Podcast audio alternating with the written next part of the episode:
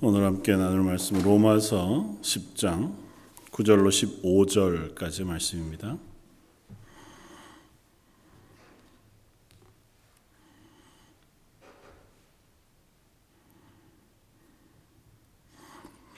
로마서 10장 9절로 15절까지 자, 였으면 우리 한 목소리 같이 한번 봉독하겠습니다. 내가 만일 내 입으로 예수를 주로 시인하며 또 하나님께서 그를 죽은 자 가운데서 살리신 것을 내 마음에 믿으면 구원을 받으리라. 사람이 마음으로 믿어 의에 이르고 입으로 시인하여 구원에 이르느니라. 성경에 이르되 누구든지 그를 믿는 자는 부끄러움을 당하지 아니하리라 하니 유다인이나 헬라인이나 차별이 없습니다. 한 분이신 주께서 모든 사람의 주가 되사 그를 부르는 모든 사람에게 부요하시도다. 누구든지 주의 이름을 부르는 자는 구원을 받으리라. 그런지 그들이 믿지 아니하는 일을 어찌 부르리요? 듣지도 못한 일을 어찌 믿으리요? 전파하는 자가 없이 어찌 들으리요? 보내심을 받지 아니하였으면 어찌 전파하리요? 기록된 바 아름답도다. 좋은 소식을 전하는 자들의 발이여 함과 같으니라. 아멘. 어, 계속해서 로마서 10장 말씀을 저희가 나누고 있는데요. 오늘은 그 중에서 특별히 13절 말씀을 주목해서 한번 같이 나누려고 합니다. 누구든지 주의 이름을 부르는 자는 구원을 받으리라. 음, 보통 부모가 자녀들에게 사랑을 나누어 어, 주고 또 자녀들이 잘 되기를 늘 기도합니다. 그러면서 할 수 있다면 자녀들이 원하는 것들을 좀 다 해주고 싶은 것이 모든 부모들의 마음이잖아요. 그래서 어, 자식들이 원하는 것들도 사주고 싶고 또 하고자 하는 것들도 해주고 싶고 뭐 배우고자 하는 게 있다면 배우게 하고 싶은 마음이 모든 부모에게 있지만 뭐 현실은 그렇지 않아서 보통은 어, 제한적인 음, 시간 또 뭐 제한적인 물질 어, 뭐 그런 여러 가지 상황들이 마음과 같지 않아서 자녀들에게 모든 것들을 다 해줄 수 없게 되어지는 것을 봅니다. 근데 만약에 우리들이 그 모든 것들을 다 해줄 수 있다면 그리고 그럴 수 있는 능력이 있고 그럴 수 있는 상황이 되어진다면 과연 우리는 자녀들에게 어떤 것을 어, 해주는 것이 좋을까? 또 어떤 것들을 어, 제공해주고 할 수 있도록 도와주는 것이 아, 좋은 일일까 아, 뭐 이렇게 한번 생각을 해봅니다. 근데 결국은 그별 지혜가 많지는 않더라고요. 어, 워낙 어, 다양하니까요. 부모의 입장에서 판단하는 생각과 자녀들의 입장에서 원하는 것들은 늘 충돌하기 마련이고 아, 자녀들이 원하는 대로만 모든 것들을 다 이렇게 support 한다고 해서 그 자녀들이 잘 되어가는 것도 아닌 것이 분명하니까요. 예, 그래서 아마 그 중간에서 늘 기도하며 하나님의 은혜를 구하는 것이겠다 생각이 되어지고 그런 의미에서 내가 가진 재산이 많거나 또 그럴 수 있는 능력이 많다고 해서 자녀들에게 넉넉히 서포트해주고 그들이 좋은 길을 갈 수 있도록 인도 할 수 있는 것만은 아니겠다. 지혜로워야 하고 또 특별히 기도로서 자녀들을 위하여 어, 기도하고 하나님의 은혜를 구하면서 아, 그렇게 자녀들의 삶을 하나님 앞에 맡겨드리는 건 내어 드리는 것이 참 필요한 아, 것이겠다. 그것이 아마 그리스도인의 삶이 되겠죠. 오늘 말씀을 묵상하면서 문득 그런 생각이 들었습니다. 우리는 그렇지만 하나님은 그러하지 않으시겠다. 오늘 12절 말씀에 보면 유대인이나 헬라인의 차별이 없습니다. 한 분이신 주께서 모든 사람의 주가 되사 그를 부르는 모든 사람에게 부요하시도다 그렇게 했습니다.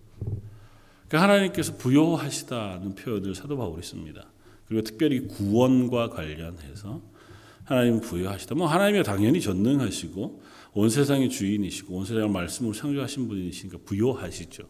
근데 부요하다라고 하는 표현을 쓰는 것은 하나님에게 이 사도 바울이 고백하여 드리듯 고백 중에 어떠한 표현인 것 같아요. 하나님께서는 우리를 향하여 한없이 너그러우시다. 사랑에 풍성하신 분이시다.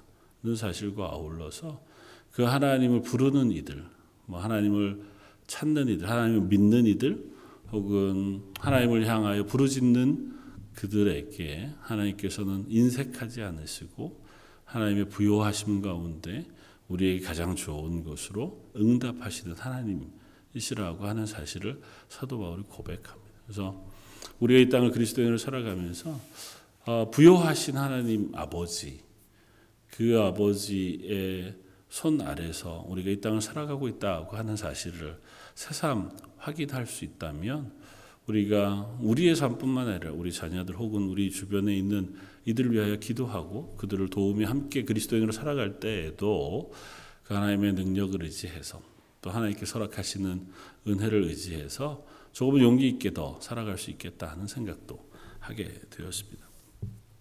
오늘 본문은 어, 말씀을 준비하다가 다른 본문보다 누구든지 주의 이름을 부르는 자는 구원을 얻으리라고 하는 이 말씀을 좀 깊이 묵상해 보았습니다. 어, 너무 잘 알고 있는 말씀이죠. 근데 어, 말씀에서 첫 마디가 누구든지 누구든지 그러니까 누구든지 주의 이름을 부르기만 하면 부르는 자는 누구라도 구원을 얻는다. 그렇게 선언하는 사도 바울의 이 고백은 어떤 고백일까? 예수 그리스도를 주로 시인하고 우리가 마음으로 믿어서 앞서 앞서 지난주에 살펴본 것처럼 입으로 예수를 주, 주로 시인하고 또 그를 죽은 자 가운데 살리신 것을 믿으면 내 마음에 믿으면 구원을 받을 것이다 그렇게 어, 선언했고 그것은 예수 그리스도의 십자가의 죽으심 그 대속의 죽으심이 나를 위한 죽으심이라고 하는 사실 우리가 믿고 그 예수 그리스도를 내가 주로 고백합니다. 믿습니다고 하는 그 고백을 내 입으로 많은 사람들 앞에 어, 내가 고백해 하나님 앞에 고백해 내는 그것을 통하여 우리의 믿음을 하나님께서 인정해 주시는 어, 것이겠다. 그 우리가 이제 그렇게 어, 구원을 얻는다고 생각합니다. 그건 구원을 위한 행위라기보다 구원받은 우리들의 고백이자 또 우리들 입장에 하나님을 향해 나아가는 유일한 고백일 수밖에 없는 것 같아요. 구원은 하나님의 손에 달려 있죠. 그러나 그 구원을 우리의 고백을 따라서 우리가 하나님께 나아가자고 한다면 난 예수 그리스도를 믿습니다. 예수님의 십자가를 통하여 내가 죄 사함을 받았음을 내가 믿습니다. 그래서 우리가 삶을 살아갈 때 그 예수님을 의지하고 날 구원하신 하나님을 의지해서 저희 땅의 그리스도인으로 살겠습니다고 하는 고백 그것을 통해서 하나님께서 우리에게 구원을 베푸신다는 거죠. 그리고 사도의 진술은 그것이 이미 성경을 통하여 하나님께서 우리들에게 말씀하셨던 것이다. 는 것입니다. 11절에 성경에 이르되 누구든지 그를 믿는 자는 부끄러움을 당하지 아니하리라고 하셨던 그 말씀에 근거해서 우리가 마음으로 믿어 의에 이르고 입에 입으로 시인하여 구원에 이르는 이 고백을 또한 확인한다는 것입니다. 그러니까 이거 그냥 사도 바울의 말이 아니고 이건 이미 오래 전부터 성경에 말씀해 오셨던 것이다. 왜 굳이 사도 바울이 이 이야기를 하고 있는 것이냐면 우리 10장을 시작하면서 살펴보았던 것처럼 주로 유대인들이 를 향한 사도 바울의 애끓는 마음 때문이거든요. 그들은 하나님을 알았습니다. 하나님을 향한 열심도 있었고요. 그리고 그 하나님이 명령하신 율법을 지키기 위해서 정말 어쩌면 자기들 수고를 다 했음에도 불구하고 정작 예수 그리스도를 믿지 아니함으로 예수 그리스도를 거부하고 반대하고 어, 예수님을 믿지 아니함으로 구원에서 멀어졌단 말이죠. 어, 그렇다면 왜 구약을 믿는 그 하나님의 약속을 믿는 유대인들은 구원을 받을 수 없습니까? 하는 질문에 놓여지게 되고 그건 예수님께서 오셔서 구원하신 그 구원이 전혀 새로운 하나님의 구원의 방법으로 제시해 주신 것이냐? 그래서 유대인들은 옛날 율법으로 따지자면 예수님께로 가지 못하게 되었는데 반면에 율법 없이 하나님 없이 살아가던 사람들은 그래서 예수님을 받아들이게 되는 오히려 유익을 얻고 유대인들은 오히려 불이익을 얻는 것과 같은 것이 아니었느냐 하는 이제 질문에 대한 대답으로 아니다. 그건 구약의 선지자들을 통해서 이미 약속하신 바이고 그 약속하신 바가 예수님을 통하여 허락하신 구원의 그 방법으로 완성되고 있다고 하는 사실을 사도 바울이 이야기하고 있다는 것입니다. 그리고 이 고백은 누구든지라고 하는 고백에 이르면 이렇게 정리해서 우리가 어, 들을 수 있습니다. 어, 구원하시는 하나님은 한 분이십니다. 그리고 하나님의 구원의 방법도 유일합니다. 그러니까 뭐 어, 당연하죠. 하나님 한 분이시고 어, 하나님의 구원 방식은 예수 그리스도의 십자가의 보혈을 믿는 것밖에 없죠. 우리는 당연히 알죠. 그러나 그냥 하나도 없는 백지 상태에서도 우리가 생각해 본다면 구원받을 수 있는 방법이 여럿이냐? 아니요. 구원받는 방식 하나님의 구원받을 수 있는 방법 아니 우리가 구원받을 수 있는 방법이라고 표현하는 게 조금은 어, 어폐가 있지만 그래도 하나밖에 없습니다. 그리고 이 온 세상의 모든 생명들은 사람을 포함해서 어, 그 모든 생명은 그 생명을 하나님께로부터 부여받습니다. 그리고 그 하나님께서 우리의 생명을 주관하시고 우리의 생사하복의 주인이라고 하는 사실 우리는 믿습니다. 아, 믿든지 믿지 않든지 이 세상의 모든 생명의 주인은 하나님이세요. 그래서 하나님께서 그 생명을 살리시고자 하면 살리시고 죽이고자 하시면 죽이십니다. 유일하신 한 분 하나님께서 유일하신 구원의 방법으로 하나님께서 구원하고자 하는 이들을 부르시는 데에 그 방법은 오로지 예수 그리스도 십자가의 구원 이 방법 외에는 없다고 하는 것이 일단은 전제되어져 있는 상태에서 오늘의 말씀들을 우리가 한번 확인해 보기를 원합니다. 말씀을 통해서 우리가 확인하기를 원하는 것은 어, 첫 번째는 이것입니다. 누구든지 주의 이름을 부르는 자는 구원을 받으리라고 하는 선언은 누구든지 구원할 능력이 하나님께 있다고 하는 선언이죠. 당연하죠. 하나님이 누구라도 구원하실 수 있죠. 그러나 조금 더 우리가 들어가 보면 이 구원은 하나님 이외에는 얻을 곳이 없다. 우리가 구원을 얻는 것은 예수 그리스도의 이름 외에 세상에 다른 이름을 주신 바가 없다고 하시는 진술 위에서 이 고백을 우리가 하고 있는 겁니다. 그러니까 우리가 구원을 얻는 것, 하나님의 자녀가 되는 것은 그저 하나님의 능력 안에 달려 있고 그 하나님의 능력은 나뿐 아니라 누구더라도 누구든지 하나님을 구원하실 수 있는 능력이 있다. 그런 반론이 있을 수 있습니다. 만약에 하나님이 이것에 대한 반론이라면, 만약에 하나님이 이 구원의 주인이 아니시라면, 그러면 하나님이 누구라도 구원하신다고 하는 건 어, 우리가 믿을 수 없다 이렇게 될 수 있잖아요. 우리 안 그렇지만 그냥 논리적으로 이제 한번 질문해 보자는 거예요. 하나님이 만약에 구원하시는 주인, 그 우리를 구원하는 것의 주인이 아니시라면 누구든지 주의 이름을 부르는 자는 구원을 얻으리라고 하는 이 문맥은 성립되지 않아요. 두 번째는 하나님께서 우리를 구원하시는 누구든지 주의 이름을 부르는 자는 구원 얻으리라고 성경에 쓰여져 있는 이 성경 말씀이 하나님의 말씀이 아니라면 그러면 이 말씀도 우리가 믿을 수 없는 말씀이 돼요. 그러니까 우리가 하나님을 알지 못하고 또 성경을 알지 못하는 상태에서의 첫 질문은 그거겠죠. 정말 하나님이 살아계셔? 하나님이 우리를 구원하신다는 게 뭐 하나님 뭐 야 알라신도 있고 뭐 또 부처도 있고 뭐 힌두교 가보면 숱한 신들도 있고 세상에 여러 여러 종교들이 있는데 야 꼭 니네 하나님만 구원을 하신다는 보장이 있어? 라고 하는 질문. 그리고 또 다른 한 질문은 야 성경에서 이렇게 자꾸 우리가 말하면 야 성경 그거 사람들이 쓴 건데 그 성경에서 하는 이야기를 우리가 정말 하나님이 쓰신 거라고 어떻게 믿어? 라고 질문할 수 있다는 거죠. 그 질문에 사실은 논리적인 대답을 할 수도 할 필요도 없습니다. 왜냐하면 하나님이 한 분이시고 우리의 구원자가 아니시라면 그러면 아무것도 우리가 믿을 것이 없어요. 그러면 하나님 믿지 않고 살아가는 로마서의 말씀처럼 모든 인생과 동일한 자리에 섭니다.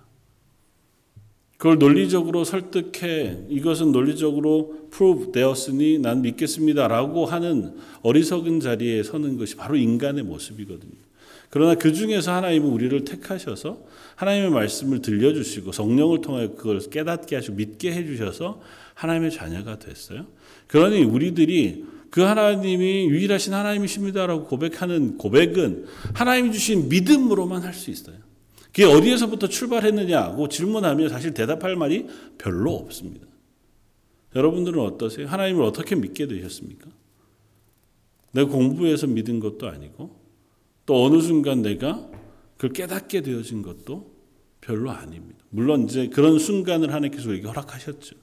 어려서부터 교회 출입을 하다가 보니까 아니면 교회 출입을 하던 와중에 우리가 기도 가운데 혹은 말씀 가운데 신앙생활을 해 가던 가운데 우리 마음속에 성경 말씀이 믿어지고 그리고 그 하나님의 은혜가 깨달아져서 비로소 우리는 하나님을 믿게 된 거죠. 근데 그것은 내가 획득하거나 내가 얻은 건 아니잖아요. 하나님께서 살아 계시기 때문에 역사하신 유일한 방법. 그러니까 이건 질문할 이유가 없어요. 그러면 전제는 이것입니다. 하나님이 살아 계시다. 그리고 하나님은 모든 구원의 주인이시다. 그렇다면 이 말을 이제 따라갈 수 있게 돼요. 뭐냐면 그 하나님이 구원의 주인이시라면 그 하나님의 능력은 온 세상 누구라도 구원하실 수 있다. 하나님 구원 못하실 사람이 있을까요? 하나님 구원하고자 해요. 하나님 구원을 하고는 싶으나 너무너무 거절해. 나는 절대 구원받지 않겠습니다 하고 거절하는 인생이 있어서 하나님 그들은 구원하실 수 없다. 그런 건 없잖아요. 하나님의 능력은 무한하세요. 사도 바울의 진술로 따지면 하나님 부요하세요. 그래서 하나님은 하나님이 구원코자 하는 이들을 놓치지 않습니다. 그리고 그 구원을 이루지 못할 만큼 능력이 없으시지도 않아요. 하나님 구원하셔야 할 사람들을 잊어버리시거나 혹은 실수로 빠뜨리시지 않습니다. 그러니까 하나님의 능력은 구원받을 모든 이들을 하나님 구원하실 수 있습니다. 아니 조금 더 넓게 확장하자면 지금 이 땅에 살고 있는 모든 사람들을 구원할 능력이 하나님께 있느냐? 있습니다. 능력으로 따지자면 하나님은 그들을 다 구원하시기에도 충분하시고 합당하시고 넉넉하신 하나님이시라고 하는 사실을 우리는 인정할 수 있습니다. 그래서 사도 바울의 진술의 첫 번째 선언이 누구든지 주의 이름을 부르는 자는 구원을 얻으리라 그 하는 고백을 통해서 우리가 한 번 더 점검하는 것은 아 맞아 하나님은 모든 사람 누구라도 구원하실 수 있지. 그럼 다음 두 번째는 이것입니다. 주의 이름을 부른 자를 하나님께서 누구라도 구원하신다는 것은 우리가 그 하나님의 구원의 방식을 인정하는 것입니다. 사도 바울이 이 고백을 하고 있는 것은 하나님이 구원하시는 것은 하나님 손에 달려 있잖아요. 그리고 하나님은 예수 그리스도의 보혈의 피, 그 십자가를 믿는 자들을 구원하시기로 하나님께서 작정하셨어요. 창세전에 계획하셔서 하나님께서 우리를 향하여 구원의 방편으로 주신 것이 다른 것이 아니라 율법도 아니고 또 다른 우리의 선함, 의로움이나 행위도 아니고 오로지 하나님의 아들이신 예수 그리스도를 십자가에 대속의 제물로 죽으심으로 그 생명을 우리에게 덧입혀 주시고 그것을 통하여 하나님을 구원을 얻도록 그 구원의 방법만을 하나님께서 어, 우리에게 주셨습니다. 그러니까 우리는 그것을 믿음으로 구원을 얻습니다. 누구든지 주의 이름을 부르는 자는 구원을 얻으리라고 하는 이 선언은 나는 그 하나님의 구원의 방식을 믿습니다 고 하는 고백이라는 거죠. 그건 또 다른 의미에서 이것입니다. 하나님께서 누구라도 하나님께서 구원하실 수 있다고 고백하는 그 가운데 나 내가 구원받은 것이 특별한 나의 어떠함에서 출발하지 않았다고 하는 고백을 함께 포함하고 있다는 거죠. 하나님의 구원은 하나님으로부터 출발해요. 하나님의 구원은 하나님의 능력에서 출발하고 하나님의 약속에서 출발하고 하나님의 택하심에서 출발해요. 하나님께서 하나님의 사람을 불러 모으시고 그들에게 믿음을 허락하셔서 그들이 하나님의 구원의 방식을 믿고 그 입으로 시인해요. 마음으로 믿고 입으로 시인하게 하셔서 하나님의 구원의 자리에 하나님의 구원의 자녀의 자리에 오게 하세요. 그러므로 우리는 내가 받은 구원이 다른 이들 어떤 누구들과 비교해 특별할 수 없다. 나의 특별함이 하나님께 구원받을 만한 자격을 우리가 갖게 되었다고 고백할 수 없다는 거죠. 그러니까 우리는 자격이 없는 사람들이었어요. 우리들은 이 세상에서 죽어가는 모든 사람들과 조금도 다를 바 없는 자격 없는 사람들이었지만 그런 우리를 부르셔서 예수 그리스도를 믿음으로 우리가 구원에 이르게 되어졌다고 하는 것입니다. 그리고 또 다른 측면에서 주의 이름을 부른다고 하는 것 구원과 연관되어져서 구원받은 그리스도인들이 주의 이름을 부르고 그 하나님 앞에 기도하며 나아가는 것은 그 믿음을 근거로 해서 나아갑니다. 하나님 내가 아니라 하나님의 능력을 의지해서 하나님의 부요하심에 의지해서 하나님의 극률하심에 의지해서 하나님께 나아가 부르짖습니다. 그때에 그 믿음을 하나님께서 보시고 우리에게 응답하신다는 그 믿음 없이 하나님께 드리는 기도는 마치 야고보 사도가 얘기하는 것처럼 바다에 바람에 흔들리는 배와 같다고 이야기합니다. 그러니까 우리는 우리의 기도를 들으시는 분이 하나님이시다. 그리고 그 하나님이 나를 조건 없이 구원해 주셨고 지금도 우리를 구원하시는 그 능력으로 우리를 붙드신다고 하는 사실 우리가 믿기 때문에 그 믿음이 우리를 그 하나님 앞에 또한 나아가 기도하게 하는 믿음이 되어진다고 하는 것입니다. 그리고 그 사실을 사도 바울은 이것이 하나님이 이미 우리에게 약속하셨던 알리셨던 바와 같다고 하는 사실을 우리에게 전달해 줍니다. 하나님 성경 여러 곳에서 특별히 뭐 이사야서 28장 16절에서도 누구든지 주의 이름을 부르는 자는 구원을 얻으리라고 하는 이 고백을 동일하게 이사야 선지를 통해서 들려주세요. 어, 본문의 설명으로는 조금 다른 단어를 쓰지만 하나님께서 하나님 앞에 나아오는 이들을 결코 거절하지 않으신다. 부끄러워하지 않으신다. 하나님께서 그들을 구원해 주실 것이라고 이미 선지자들을 통해서 약속하십니다. 그래서 11절에 성경에 이르되 누구든지 그를 믿는 자는 부끄러움을 당하지 아니하리라고 사도 바울은 쓰고 있는 것이고 그 약속에 근거해서 하나님은 우리를 구원하셨고 나는 그 구원을 내가 믿습니다고 고백한다는 거죠. 내가 다른 방식이 아니라 다른 것에 의해서가 아니라 그 하나님의 구원의 방식을 믿습니다. 예수 그리스도를 통해서 내게 허락하신 생명을 내가 덧입었다고 하는 사실을 제가 믿습니다. 사실은 유대인들의 실패는 그것을 믿지 못했거든요. 나는 그것이 아니라 하나님이 말씀하셨던 율법을 지킴으로 나는 구원을 얻을 수 있다. 고만 믿었어요. 그게 그들에게 너무 강했기 때문에 예수님을 통한 구원의 방식을 그들이 받아들일 수가 없었습니다. 그들은 세상과 다르다고 생각했는데 나에게 자격이 있다고 생각했는데 왜 자격 없는 저들 모든 사람들에게 조건 없이 구원을 베푸시는 것 그건 부당합니다. 그건 인정할 수 없습니다. 그랬기 때문에 그들은 예수님을 믿음으로 붙들 수 없었고 그건 다시 말하면 하나님의 구원의 방식을 거절하는 거예요. 하나님이 내가 이런 방식으로 너희를 구원할 거야 라고 말씀하셨는데 하나님 저는 그 방식이 싫습니다. 다른 방식을 나는 다른 방식이 더 좋습니다. 그 얘기하는 것과 똑같아요. 하나님이 구원의 주인이시잖아요. 근데 하나님께서 계획하시고 그 방법 우리에게 보이셨어요. 우리는 그 방법을 믿음으로 그 방법대로 하나님께 나아가야 구원을 얻어요. 그런데 인간은 얼마나 어리석냐하면 그 하나님의 말씀을 듣고도 아, 내 생각에는 그건 좀 불공평한 것 같습니다. 그 방식은 좀 제가 인정하기 좀 어려운 것 같습니다. 제가 생각하기엔 이런 방식이 더 좋습니다. 사실은 우리들이 은연중에 그와 같은 생각과 마음을 가지고 있어요. 하나님 믿지 않는 이유가 뭐예요? 내 생각과 다르기 때문이잖아요. 예수님의 십자가의 죽으심이 나를 위한 구원이라는 사실을 믿지 않는 이유가 뭡니까? 그걸로 내가 구원받는다 하시는 다른 사실을 내가 믿지 않기 때문이에요. 그걸 인정하지 않습니다.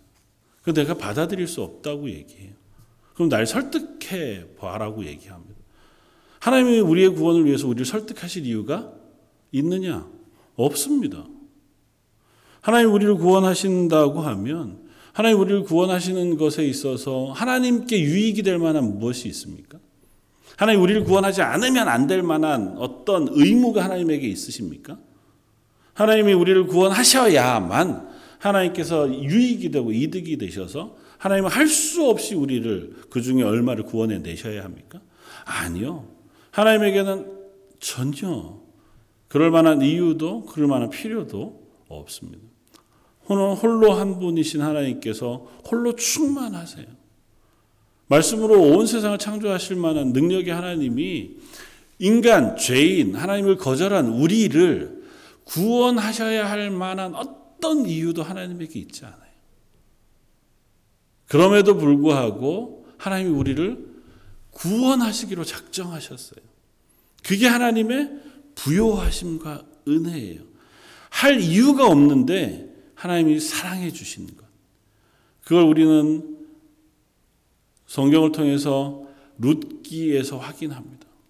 룻기의 주제를 보통은 헤세드라고 표현하는 게 인애거든요. 한국말로 표현되기는 그 사랑입니다. 어떤 사랑이냐면 사랑할 이유가 없는데 사랑하는 사랑이에요. 거기에 나오는 두 사람이 그렇습니다. 롯이라고 롯 어, 하는 여인이 그렇고 보아스라고 하는 롯의 남편이 되는 보아스가 그렇습니다. 나옴이라고 하는 사람이 마치 우리와 같아요. 이 땅에서 내 나름대로 삶을 살아가다가 모든 것을 다 잃어버리고 아무것도 없는 상태가 되어버린 사람. 그것이 나옴입니다. 나오미가 고향 베들렘으로 돌아가서 더 이상은 나를 나옴이라 부르지 말고 말하라고 불러라. 그렇게 한 이유는 내가 고통밖에 남은 것이 없다. 슬픔밖에 남은 것이 없다.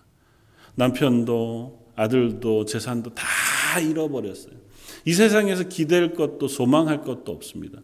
나오미가 무엇을 붙들고 살아갈 어떤 것도 없는 상태의 삶이에요. 그리고 그에게 남은 것은 이방 여인 두 명의 며느리밖에 없었습니다. 이방 여인 두 명의 며느리가 나오미를 향하여 무슨 의무를 가질 수 있느냐? 사실 그러기도 어렵습니다. 특별히 그때 당시의 삶 속에 과부, 남편이 없는 여인의 삶은 어느 누구로부터 보호받을 수 없어요. 유일하게 그들이 보호받을 수 있으려면 다른 남자에게 시집 가는 것 외에는 없습니다. 그런데도 롯은 어떻게 해요? 시어머니 나오미를 섬기기로 작정합니다. 그래야 할 의무가 그에게 없어요. 그럼에도 불구하고 시어머니가 자기의 고향으로 갈 때 자기 나라, 자기 땅을 버리고 그곳으로 홀로 따라가서 그곳에서 어머니를 복량하는 것을 기꺼이 감당하기로 합니다. 그걸 헤세드, 인애, 사랑이라고 표현합니다. 그리고 그를 보아스가 자기의 아내로 맞이해서 아들을 낳아 그 아들을 나오미의 품에 전해줍니다. 그 아들은 보아스의 아들이 아니에요. 나오미의 손자가 돼요. 보아스는 사실 그 역할을 할 이유가 없습니다. 자기가 제일 먼저 그 의무를 다해야 할 사람도 아니고 그 앞선 사람이 여럿 있었습니다. 자기가 그 역할을 한다고 해서 자기에게 재산이 주어지는 것도 아니고 아들이 자기 것이 되는 것도 아니에요. 그 가정을 평생 돌봐야 하고 그들의 구견자가 되어 어, 줘야 하는 의무만 생기는 그것을 보아스가 기꺼이 감당합니다. 그걸 인애라고 그건 하나님이 우리에게 보여주신 사랑에 비하면 한없이 작은 것에 불과하지만 하나님이 우리에게 허락하신 사랑이 그런 형태라는 거예요. 하나님 우리를 사랑하실 이유가 없어요. 구원하실 이유가 없습니다. 하나님이 죄인으로 하나님 없이 하나님 거절하며 살아가는 우리들을 불러서 구원해야 할 아무런 이유가 하나님에게 없습니다. 어 떠한 이유를 붙인다고 해도 그 하나님이 우리를 구원하셔야 할 마땅한 이유를 우리는 성경에서도 찾을 수가 없습니다. 그럼에도 불구하고 하나님께서 예수 그리스도의 십자가의 죽으심이라고 하는 대가를 치르셔서라도 저 여러분들을 구원하시기로 작정하셨어요. 그게 하나님의 구원의 방식이에요. 그 구원의 방식을 믿는 자는 누구라도 구원하시겠다고 약속하셨어요. 구약의 선지자들을 통해서 예수님의 말씀을 통해서 신약의 사도들을 통하여 그 선언을 전해 줍니다. 그럼에도 불구하고 여전히 온 세상에는 그 구원의 방식을 거절해요. 난 못 믿겠다는 거죠. 믿지 못한 결과는 형벌, 영원한 죽음밖에는 없습니다.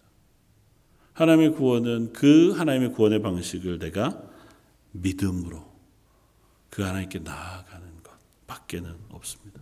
요한복음 6장 36절 37절에 예수님이 이렇게 말씀하세요. 그러나 내가 너희더러 이르기를 너희는 나를 보고도 믿지 아니하는도다 하였느니라. 아버지께서 내게 주시는 자는 다 내게로 올 것이요 내게 오는 자는 내가 결코 내어 쫓지 아니할 것이다.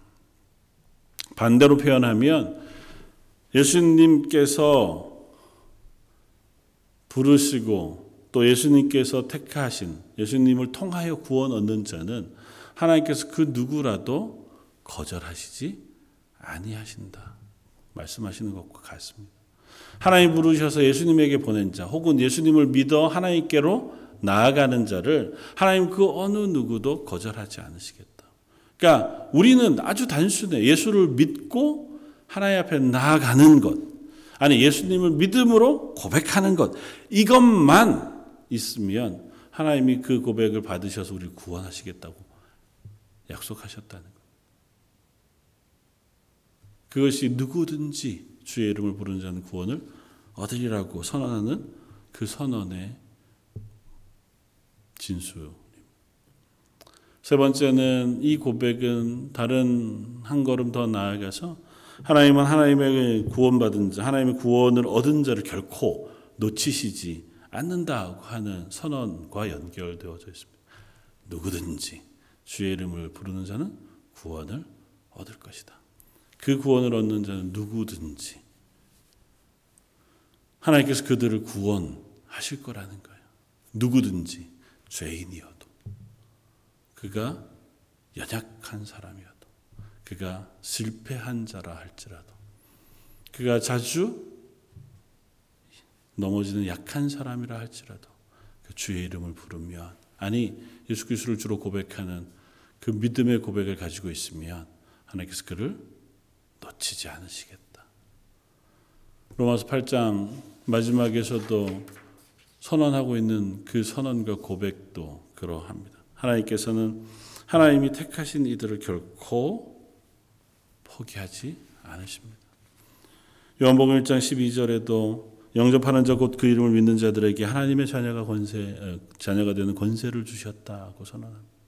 하나님의 자녀가 되는 것, 또 하나님께 구원받는 것, 그건 다른 조건에 의지하지 않습니다. 하나님께서 베풀어 두신 구원의 방법, 예수 그리스도를 주로 고백하고 그 십자가를 믿음으로 그런 이들은 누구라도 누구든지 하나님 그들을 구원하시겠다고 약속하셨고 약속을 이루셨고 지금도 그 구원을 우리에게 이루고 계시다.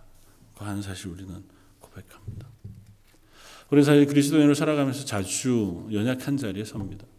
자주 낙심하고 또 자주 하나님의 말씀을 신뢰하고 순종하는 자리에만 서지 못하고 가끔 돌아보면 믿음으로 살려고 한 것 같기는 했는데 곁길로 간 적도 많았고 또 삶을 살아가다가 보면 내 속에 믿음 없는 모습들이 자주 드러나기도 하고 우리의 감정과 상태에 따라서 어떤 때는 은혜가 충만한 것 같다가 어떤 때는 그렇지 못할 때도 있습니다. 그러나 감사하게도 우리의 구원은 그런 우리에게 달려 있지 않고 그런 우리에게 조건을 두시지 않고 계십니다.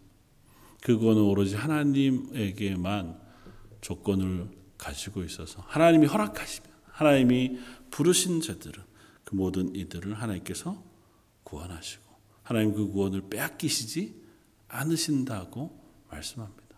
우는 사자와 같이 삼킬자를 찾는 그 사단의 공격에도 불구하고 하나님은 그 하나님의 백성들을 놓치지 않으시고 하나님의 사람들을 빼앗기지 않으십니다. 누구든지 주의 이름을 부르는 자는 구원을 얻으리라. 우리가 예수 그리스도를 주로 고백하고 그 십자가의 구원을 믿음으로 고백하고 우리가 하나님 앞에 나아가는 한 하나님은 우리를 향하신 그 구원을 완성하시고 그 구원받은 우리들을 놓치지 않으시는 하나님이 되시는 줄 믿습니다. 마지막으로 그렇기 때문에 우리는 복음을 전해야 할 당연한 이유를 갖게 되었습니다. 우리가 복음을 전하지 않아도 될 존재는 없습니다. 복음을 들을 이유가 없는 사람도 세상에는 없습니다. 복음을 전할 필요가 없거나 전하지 않아도 되거나 전하지 못할 어떤 시기도 이 세상에는 없습니다. 하나님 온 세상의 모든 민족이 구원 얻기를 원하시고 그것을 위하여 우리를 이 땅에 남겨 두셔서 하나님의 복음을 전하는 사람으로 우리를 부르셨습니다. 다음 주 우리가 살펴볼 터이지만 본문은 그래서 이렇게 연결이 됩니다. 그런즉 그들이 믿지 아니하는 일을 어찌 부르리요 듣지 못하는 일을 어찌 믿으리요 전파하는 자가 없이 어찌 들으리요 그 전하지 않으면 들을 수 없고 들을 수 없으면 믿을 수 없어요. 믿을 수 없으니 하나님을 부르지 못해요. 사실 부른다는 표현이 예수 그리스도를 주로 고백하고 그 앞에 나아가는 믿음의 고백을 얘기하잖아요. 그러니까 그것은 전하는 우리의 전도의 미련한 방식을 통해서 하나님께서 그 구원을 전하시겠다는 것이고 그 전하는 사람이 없이는 어느 누구도 그 구원을 들을 수 없다고 사도 바울이 진술하는 겁니다. 이게 하나님의 능력이 없어서가 아니에요. 사도 바울이 우리에게 전하는 선언, 고백이 그렇습니다. 하나님은 그러실 수 있죠. 세상에 아무도 없는 가운데서 아브라함을 택하시고 노아를 택하신 분이 하나님이시잖아요.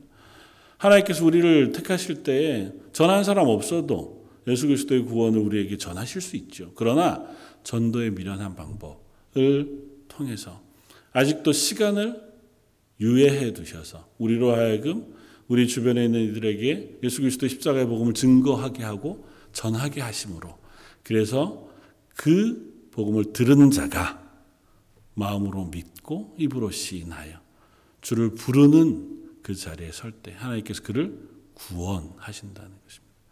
그렇다고 그것이 우리의 조건에 달려 있다는 의미가 아니라 그 방식을 하나님께서 우리에게 열어 놓으셨다는 거예요. 하나님이 구원하시는 방식이고 그걸 우리에게 길로 열어 놓으신 거예요. 그러니 우리는 그 길을 믿음으로 받아들이는 거고 믿음으로 얻었으니 우리는 이제 그 중간에서 그 구원의 방식을 전하는 사람으로 살아가도록 부르심을 받았다는 거예요. 그게 교회이고 저와 여러분들이 이 땅에서 살아가는 그리스도인으로 살아가는 삶의 모습이기도 하다고 하는 사실을 우리가 기억합니다. 저 말씀을 묵상하면서 아 참 은혜가 된다는 사실을 깨닫습니다. 누구든지 주의 이름을 부르는 자는 구원을 얻으리라. 사도 바울이 로마서를 통해서 계속해서 반복하는 말씀이 결국은 어쩌면 너무 단순하고 너무 분명한 것인지 모릅니다. 그러나 다시 한번 단순하게 이야기합니다. 하나님 우리에게 열어놓으신 그 구원의 방법, 예수 그리스도의 십자가의 대속의 죽으심을 믿고 그 앞에 돌이켜 나아가 예수 그리스도를 주로 시인하고 입으로 고백하여 하나님의 자녀가 되는 자리에 서는 저와 여러분들이었으면 좋겠고 그 구원이 저를 통해서 또 저와 여러분들을 통해서 우리 자녀들에게 우리 주변에 있는 사람들에게 자연스럽게 흘러나가고 그들도 예수 그리스도를 듣고 믿고 구원 얻는 그 은혜가 이루어지는 저와 여러분 저희 런던 제일장로교회가 되길 주님의 이름으로 축원을 드립니다. 다시 한번 기도하겠습니다. 누구든지 주의 이름을 부르는 자는 구원을 받으리라. 아, 사도 바울의 이 선언이 하나님의 구원의 놀라운 부요하심을 저희로 깨닫게 하는 말씀인 줄 압니다. 하나님은 오늘도 부요하시고 사랑에 풍성하신 분이셔서 저희를 참아주시고 저희를 기다려주시며 저희의 연약함에 조건을 두지 않고 하나님의 부요하심과 넉넉하심으로 저희를 하나님의 자녀 삼아 주시고 하나님의 교회라 인정해 주시니 참 감사합니다. 하나님 그 부요하심 가운데 저에게 또한 은혜와 은사를 부으셔서 하나님을 믿는 믿음의 사람으로 살아갈 수 있는 힘과 은혜와 능력이 있기를 원합니다. 저의 연약함을 회개합니다. 돌이켜 하나님 앞에 나아가오니 부르짖는 저희의 기도에 응답하셔서 제 런던 제일장로교에 속한 모든 성도들에게 구원받은 그리스도인으로 설 수 있는 믿음과 고백과 은혜와 은사를 허락하여 주옵소서. 모든 말씀 예수님 이름으로 기도드립니다.